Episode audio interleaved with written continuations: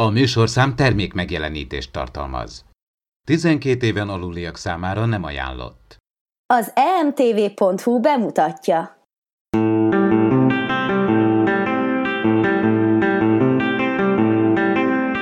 Ez itt a Hírpulzus, az Impulzus Podcast külön kiadása. A fedélzeten Csaba, Attila, Dév és Ádám.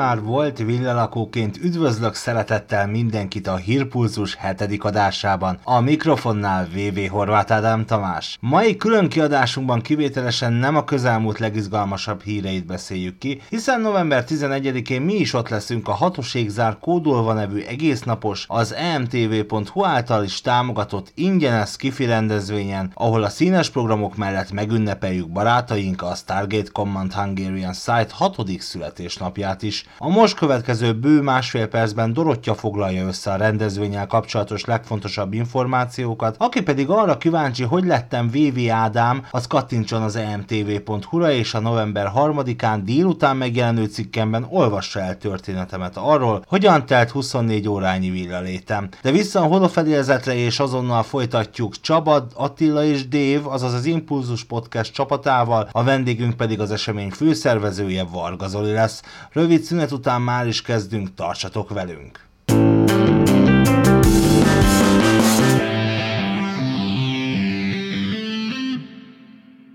Ajánló következik.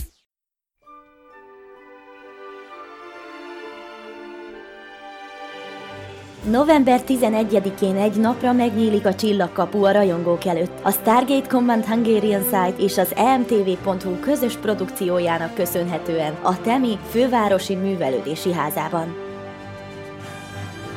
Az eseményhorizonton átlépve színes programmal és számos vendéggel találkozhattok, többek között a Csillagkapu sorozatok magyar hangjaival, elméleti fizikussal és számos más a témához kapcsolódó előadóval. A rendezvényen látható lesz a cosplayes csapat új 70 négyzetméteres díszlete, egy hatak kapuszobája, benne a 4 méteres csillagkapuval, tárcsázóval, goa'uld szállítóládákkal, körbevéve hieroglifákkal díszített falakkal. A díszletben pedig a csapat által biztosított jelmezekben fegyverreplikákkal és egyéb relikviákkal fotózkodhattok. Emellett csillagkapus társas játékokkal, Jaffa szimbólumfestéssel és szinkronizálási lehetőséggel várunk titeket. Hatos égzár kódolva november 11-én vasárnap délelőtt 10-től délután 5 óráig a 11. kerület Fehérvári út 47-ben. A belépés ingyenes. Az eseményt Hatos égzár kódolva néven keresd a Facebookon. Ajánlót hallhattatok. Figyelem! A műsorban spoilerek bukkanhatnak fel. Kezdjük rögtön egy körkérdéssel, mikor és hol találkoztatok először a csillagkapuval, és melyik a kedvencetek a sorozatok közül? TV3, akkor láttam először. Igazából a TV2-n is néztem, amikor még ment egy darabig, de nem sokáig bírtam.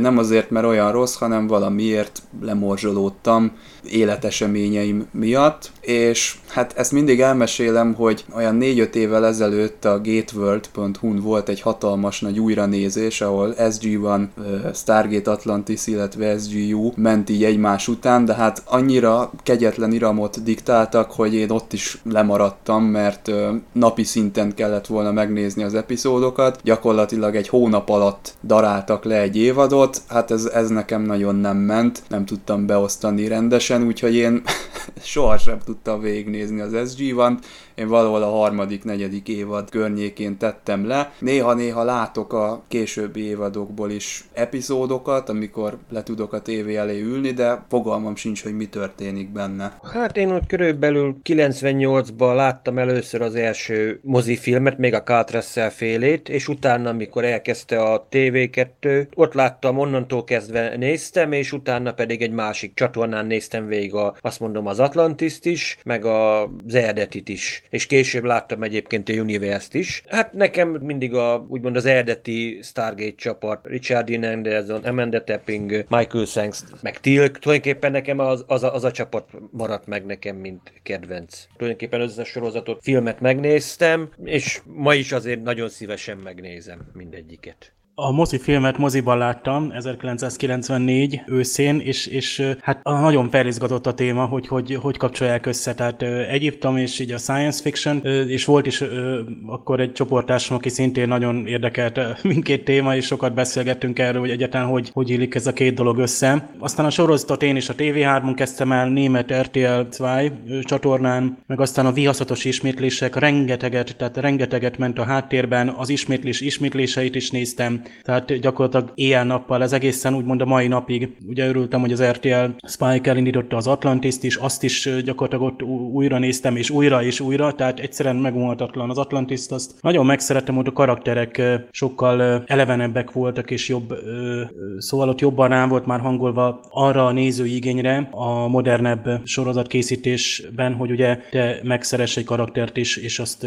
azt fejlődik, és, és tehát ugye a McKay például az nekem egy személy személyes nagy kedvenc. Míg az SG Van-ban szerintem így kiöregedett a, a, úgymond a téma is, a goldos téma, már az is túl volt húzva, a utána következő replikátoros, meg órájos, az meg már engem annyira nem kötött le. Tehát úgymond az első évadok voltak, ahol nagyon eredeti sztorik voltak, úgymond, és, és nagyon tetszettek. De mondjuk még a, a, én az utolsó évadot is szerettem, és a leges legutolsó részt is, a tizedik évad, 20. részét. Szerintem jó lezárás. Hát a univerzről meg annyi, hogy nem egyszer belekezdtem, és uh, akkor akkor már jöttek ugye ezek a típusú sorozatok, akkor már tényleg az a teljesen más science fiction sorozatok készültek, és, és szerintem, hát ha most látnám, akkor, vagy most újra nézném, talán jobban tetszene, de valahogy én nekem ott, ott, ott, ott megszakadt is, és aztán ott, ott kicsit ott csalódtam benne, tehát azt nekem újra kéne nézni, hogy azt valamennyire megszeressen, de hát ugye így, így tudva, hogy két évad és így nincs lezárva, vagyis van ez a képregény, ugye, amelyik igazából majd lezárná, hát nem is tudom. Tehát az Atlantis bármikor és bármilyen mennyiségben újra nézem, de a SG van is ugyanúgy, de valahogy a Universe ez, ez nehéz belekezdeni. Pedig nekem pont a Universe a kedvencem, képzeljétek el. Kicsit ez talán azért lehet, mert jobban hasonlít a Battlestar Galactikára, valahogy ez hozzám közelebb áll,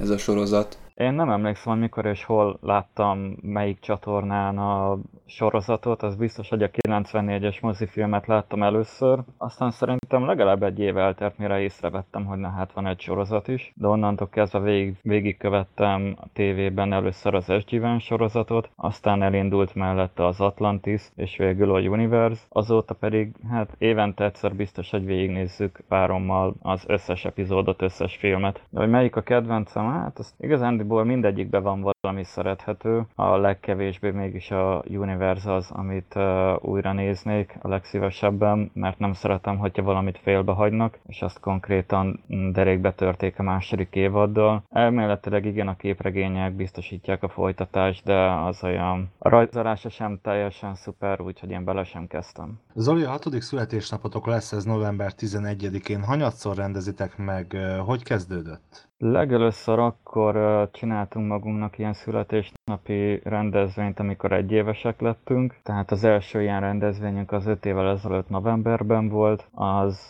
rendkívül szűk baráti körben zajlott le aztán egy-két évig megint nem volt semmi, és két évvel ezelőtt rendeztük a Fővárosi Művelődési Házban a negyedik születésnapon egy külön rendezvényt, illetve most a hatodik születésnapnak ismételten úgy gondoltuk, hogy akkor csináljunk egy jó kis rendezvényt így novemberben. Ráadásul mindez ingyen, azért valljuk be az űrszekerek közösség találkozók kivételével, túlnyomó többségében, sőt Magyarországon és a világon is jellemzően fizetős science fiction és fantasy témájú rendezvények vannak.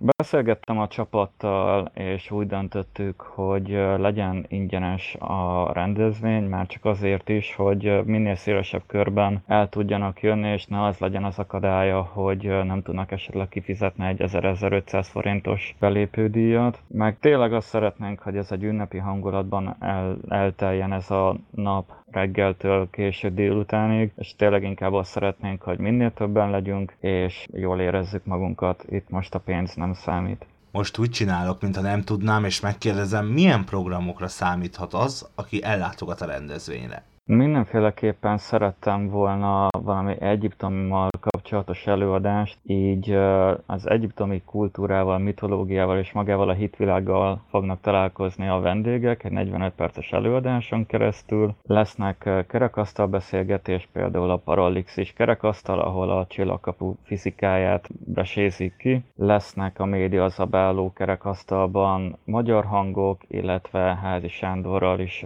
találkozhatnak ott a vendégek lesz majd szinkronizálási lehetőség, az SG Van néhány jelenetét lehet majd újra szinkronizálni, a profi magyar hangok segítségével és tanácsaival. Egy másik kerekasztal beszélgetésben pedig azt nézzük meg, hogy a sorozatban felelhető földi kultúrák, amiket megjelenítettek az idegen bolygókon, azt mennyire hitelesen, vagy éppen hiteltelenül és szégyen módon rosszul jelenítették meg. Lesz még egy előadásunk a Csillagkapu sorozatban felelhető geek poénok azon belül is a Star Trek utalásokra vonatkozóan, hiszen maga az SG-ban, de még az Atlantisban is rengeteg visszautalás volt erre a franchise-ra, és ezeket, ha összeszedjük és megmutatjuk a nézőknek, az mégiscsak egy ilyen vicces hangulatot kelt. A nap legvégén pedig meglepetés lesz, ezt nem szeretném előre elárulni a vendégeknek, jöjjenek el, nézzék meg, és legyenek ott, és azt hiszem tanuljanak a meglepetésnek, amivel készülünk. Ezen felül maga a színpad egy 70 négyzetméteres csillagkapus díszlet lesz. Két oldalon hieroglifás fotófalok fognak végighúzani 8-8 méter a két oldalt. Középen fel lesz állítva a csapatunknak a 4 méteres csillagkapuja eseményhorizonttal, és távirányító segítségével az égzáraknak az elektronikáját is be tudjuk indítani, és szépen betárcsáz. Egy élethű egy az egy méretarányban elkészült tárcsázó is ott lesz a díszletben, illetve egy GoOut szállítóláda is. Itt lehet majd fotózkodni a csapat által biztosított jelmezekben, illetve replika fegyverekkel és különböző propokkal a sorozatból. A színházterem melletti részen pedig lehet majd játszani a csillagkapus társas játékokkal, egyéb kisebb, gyorsan végigjátszható kisebb kártyajátékok, logikai játékok. A világhírű Black Mod csapata pedig elhoz a rendezvényre három vagy négy általuk épített különleges számítógépeket. Ezeket onnan lehet megismerni, mennyire különlegesek, hogy nem látod be, hogy ez egy számítógép. Tehát tényleg egy teljesen normál számítógépet olyan szinten felpimpelnek, átalakítanak, hogy fel sem ismeri benne az ember a számítógépet, csak hogyha minden egyes aprólék játékos dolgokat megmutatnak a készítők, illetve a Mr. Skiff és Fantasy lesz kint, aki csillagkapus és egyéb skifi könyveket fog majd árulni. És neked van az a számítógéped, ami ugye ilyen csillagkapu alakú, azon körülbelül egy macska át tud menni az esemény horizonton. az akkora hát, méretű. Hát vagy egy kisebb kutya, és igen, azt a számítógépet is a Black Mode csapata készítette, ez is kint lesz a rendezvényen. Erről a számítógépről annyit tudni, hogy van rajta egy 32 centi átmérőjű csillagkapu, és bele van programozva, hogy folyamatosan betárcsázza, tehát folyamatosan megindul a tárcsázás, és a hetedik égzár kódolása után bejön egy eseményhorizont, és kéken világítanak a ledek, amik egymásnak vannak tükrözve, ezért pont úgy néz ki szem szemből, mint hogyha egybefüggő kék horizont lenne. És 38 percig tart egy program?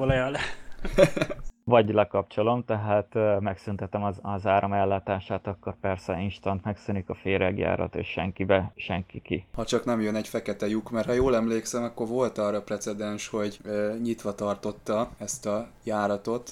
Igen, igen, hát ebben az esetben sajnos meg kell válnom ettől a számítógépből, és a 4 méteres csillagkapuba bedobni, landoljon máshol, más bolygójon az a fekete lyuk említetted, hogy, hogy a csapat által biztosított jelmezekből ott lehet lesz majd fotózkodni. Na most akkor ti is, akkor gondolom így beöltöztök, vagy Apophis-nak, vagy valakinek beöltözve fogjátok csinálni a rendezvényt, vagy mondjuk a konferencié például, vagy egyéb ilyen meglepetése lehet-e számolni? Ami mondjuk nem annyira le, meglepetés, mert most lelőjön, előbb a poént mondjuk például. Nem meglepetés, a csapatunk az alapvetően egy cosplayes jelmezes csapat, tehát mindannyiunkként jelmezben lesz. Néhányunknak azért jóval több jelmeze van, így meg mi is egyeztetjük, hogy ki milyen jelmezben lesz, és milyen jelmezeket próbálhatnak majd fel a vendégek. Tehát nekem 11 különféle jelmezem van a sorozatból, úgyhogy nálam igazán nagy a választék, de szerintem a tábornoki egyenruhámban leszek, és az összes többi jelmezemet pedig a vendégeknek hagyom, hogy felpróbálhassák. Egyébként ezeket ti szoktátok egytől egyik csinálni, vagy van valami licenszelt cuccotok is, amit úgy rendeltetek meg, mert 38 perc partin azért láttam fegyvereket, ugye ott volt egy tábornoki egyenruha is, katonai szerelésben is lehetett lenni. Van, amit saját magunk készítettünk, van, ami a, a, azonban meg lett rendelve eBay-ről, ilyen például az Ethnic azt megrendeltük, levettük róla az öntőformát, és műgyantából öntjük ki és sokszorosítjuk magunknak. Az Airsoft replikák, azok, tehát a fegyverek, azok Airsoft replikák, azokat is vásároltuk. Taktikai mellényeket szintén, ugye ezeket elég macerás és körülményes lenne házilag elkészíteni. Az egyenruhákat az pedig egy meglévő sablon alapján varronővel varrottuk meg a jelmezeket. Van, aki saját magának készítette, nekem a varráshoz se kézügyességem, se türelmem nincsen, de nagyon szívesen kifizetek bárkit, aki helyettem ezt megcsinálja. Beszélj nekünk kérlek a díszletépítésről kicsit. Hogy készülnek, kik készítik, és mennyi idő alatt készülnek el ezek az elemek? Ezt mindig meg szokták tőlem kérdezni, és meglepődnek, amikor azt mondom, hogy egy 60 négyzetméteres panellakásban készült minden. Jelenleg is a díszletépítés zajlik nálam, ugyanis a falakat még jelenleg is csináljuk. A 4 méteres csillagkapu elkészítési ideje, hát azt nem írtam össze, mert kb. 3-3 és fél hónapon keresztül munka után, vagy hétvégén, amikor volt időm vele foglalkozni, akkor készítettem. A munka döntő része az által általában rám hárul. Én is szeretném ezeket a díszleteket, úgyhogy nyilván én ölök bele a legtöbb energiát és időt. A tárcsázót viszont már mértem, az, az egy röpke 40-45 munkaóra alatt kész volt, az, az egész gyorsan készült el. A 18 méternyi fal, meg az körülbelül másfél hónapja kezdtük el, és ezen a hosszú hétvégén be is fogjuk fejezni. Igen, pont ezt akartam kérdezni, hogy hát természetesen ne csináljunk úgy, mint ha amúgy nem ismernénk egymást, hiszen a rendezvény is közös, és most is éppen díszletet építetek, ha minden igaz, igaz? Így van, a feleségem és az egyik új csapattagunk Dóri éppen festik az utolsó táblák egyikét. Hát itt meg a hétvégén még a Go szállítóládát is be fogom fejezni, és akkor ezzel már be is fejeztük az összes jelenlegi díszletnek az elkészítését. Elmondhatjuk, hogy eléggé őrültek vagytok, jó értelemben véve. Egyébként te így rá voltál kattanva a díszletekre, mikor nézted mondjuk a sorozatot, és megfogalmazódott benned, hogy tök jó lenne, hogyha létezne ilyen általatok is előállítva? Igazándiból nem, nem voltam annyira rákattamva a sorozatban lévő díszletekre. Nyilván itt a fő motivum a sorozatnak, amire épül az a csillagkapu. Ez tényleg egy nagyon látványos uh, díszlet a filmnek és a sorozatoknak. De egész egyszerűen arról volt szó, hogy ugye már elég hosszú idő eltelt az utolsó epizód óta, és valahogy fenn kell tartanunk a franchise szeretőinek a figyelmét, és ezért döntöttünk úgy, hogy akkor készítünk valamilyen befotózható tárgyat, amivel így színesíthetjük a repertoárinkat, és akkor annyit annyit gondolkoztunk, hogy mi legyen. Persze a legkézenfekvőbb csillagkapu volt, de hát azért az mégis 5,5 méter az átmérője, azt hol tároljuk. Szóval annyit annyit gondolkodtunk rajta az Ádámmal, az egyik klubtagommal, hogy végül megálmodtuk, hogy jó, akkor 4 méter 20 centi külső átmérővel, 6 darabra szétszedhető csillagkaput megtervezünk és elkészítjük. Nagyon örültek neki az emberek, pedig az első verzió az ilyen hungarocellből készített förmedvény volt, de aztán egy sokkal profibb és realisztikusabb, jobban kidolgozott csillagkapunak nekiálltunk, azt hiszem másfél évvel ezelőtt, és azt, azt mutattuk be egy éve. Onnantól kezdve meg tényleg azt láttuk, hogy nagyon tetszik az embereknek, és szinte már követelték hozzá a tárcsázót, amit idén nyár elején el is készítettem. Aztán ez a... És élőben két... nagyobb, mint várna az ember, tehát a képernyőn nem, nem jön ez át, hogy ez ekkora nagy. Persze, és ez volt az egyik legnagyobb problémám folyamatosan a díszletépítésekkel, hogy nincsen semmilyen méretezés, méretarány az interneten, tehát bárhol kutakodtam, nem volt megadva pontosan a csillagkapunál, hogy mi mekkora, mekkora az átmérő, stb. Úgyhogy minden viszonyítási alapon történt. Aztán persze, mire készítettünk a csillagkapuval, megkaptuk a pontos méreteket, de hál' Istennek jól, jól tippeltünk. A tárcsázóval meg azért az a sorozatban is elég nagy, tehát hogyha megnézel egy-egy olyan képet, amikor mellette áll Daniel Jackson, körülbelül 177 centi, és tárcsázónak a teteje egészen a hasáig ér, tehát azért ott is már látszik, hogy ez nem, nem egy kis tárcsázó, tárcsázóról van szó, hanem valami nagy, nagyobb tárgyról. Milyen helyzetben van a csillagkapu itthon, például rajongók, rendezvények, cosplayerek tekintetében? Mekkora felhajtás övezi ezt a franchise-t? Én azt vettem észre hat évvel ezelőtt, hogy nagy, tehát hogy mi voltunk az elsők igazándiból, akik elkezdtünk ilyen csillagkapuval kapcsolatos jelmezekben megjelenni. Nagyon pozitív hatása volt, és az elmúlt hat évben folyamatosan nőtt a rajongótáborunk. Nagyon sokan szeretik még mai napig ezt a sorozatot, és meglepő módon nem csak a mi korosztályunk, tehát ez a 20 és 40 év közötti korosztály, hanem bizony a mai fiatal tinédzserek is, fiúk és lányok egyaránt szeretik még ezt a sorozatot,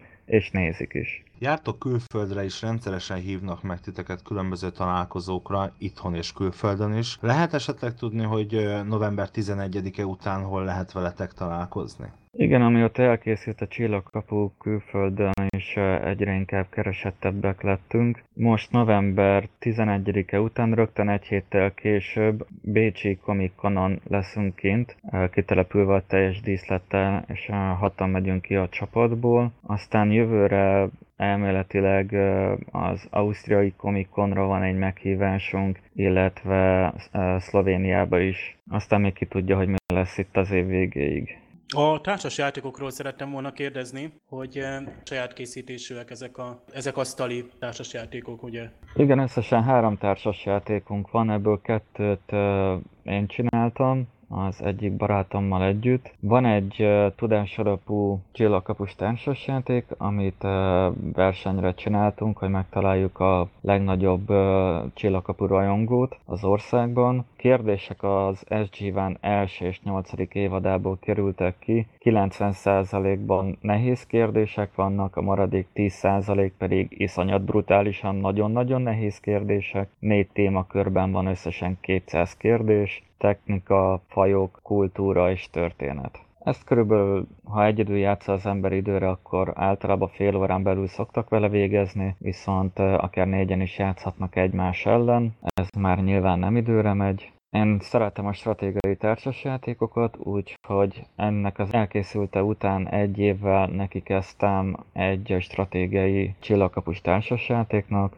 ahol összesen négyen lehet játszani, ez fix, tehát ez sajnos kell hozzá a négy fő, viszont hogyha összejön, akkor egy nagyon összetett és rengeteg figurával bíró társasjátékkal lehet játszani, aminek a játék ideje, hát játék stílustól függően nagyjából két-három óra, ahol az a lényeg, hogy 10 bolygót uralni kell, és akinek ez a leghamarabb összejön, az lesz a győztes, hát vagy legalábbis aki életben marad a játék végéig, is be, bele van építve egy játék ellenség, ami hogyha megjelenik, akkor körülbelül három kör áll rendelkezésre, hogy megfékezzük, különben nagyjából eradírozza a térképet. A harmadik társasjáték pedig a Fleet Games által kiadott SG Vános társasjáték. Hát itt a figurák nagyon egyszerűek, de én úgy érzem, hogy ez a társasjáték leginkább az SG Van sikere alapján, meglo- tehát a sikerét meglovagolva hozták ki a piacra, hogy minél nagyobb eladást tudjanak produkálni a különböző merchandise-ban. Szabályok is egy kicsit ilyen IKA jellegűek, tehát megvannak a fő motivumok, a többit azt talált ki, hogy játszható legyen.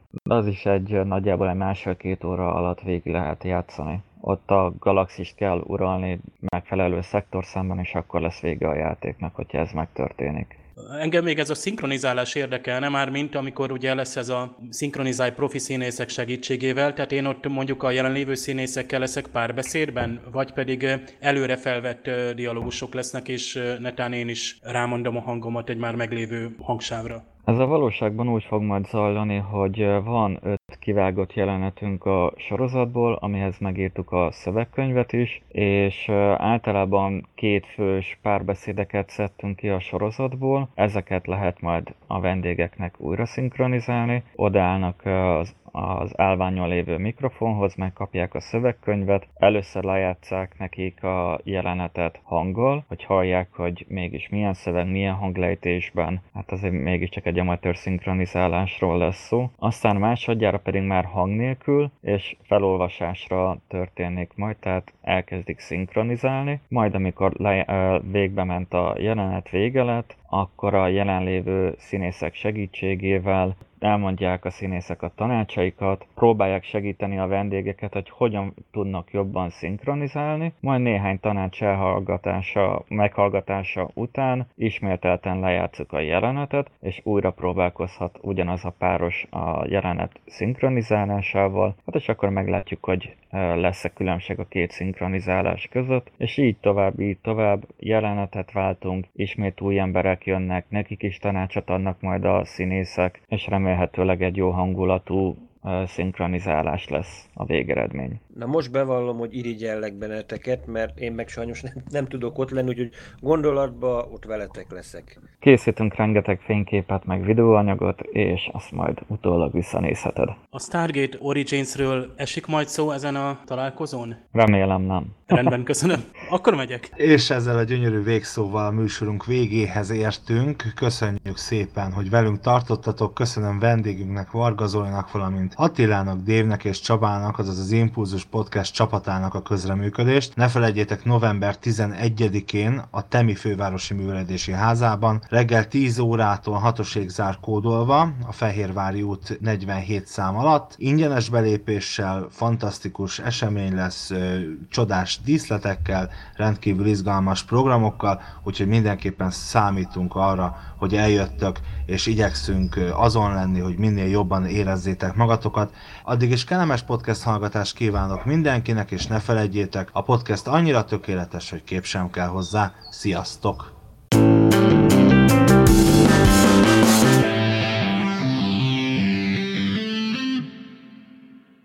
Ajánló következik. Impulzus Podcast. A fedélzeten Csaba, Attila és Dév. Az űrszekerek hetente megjelenő kibeszélőjét keresd az impulzuspodcast.blog.hu oldalon. Ajánlót hallhattatok. Az űrszekerek megbízásából készítette az Impulzus Produkció. Produkciós vezető Farkas Csaba. A műsorszám termékmegjelenítést tartalmazott.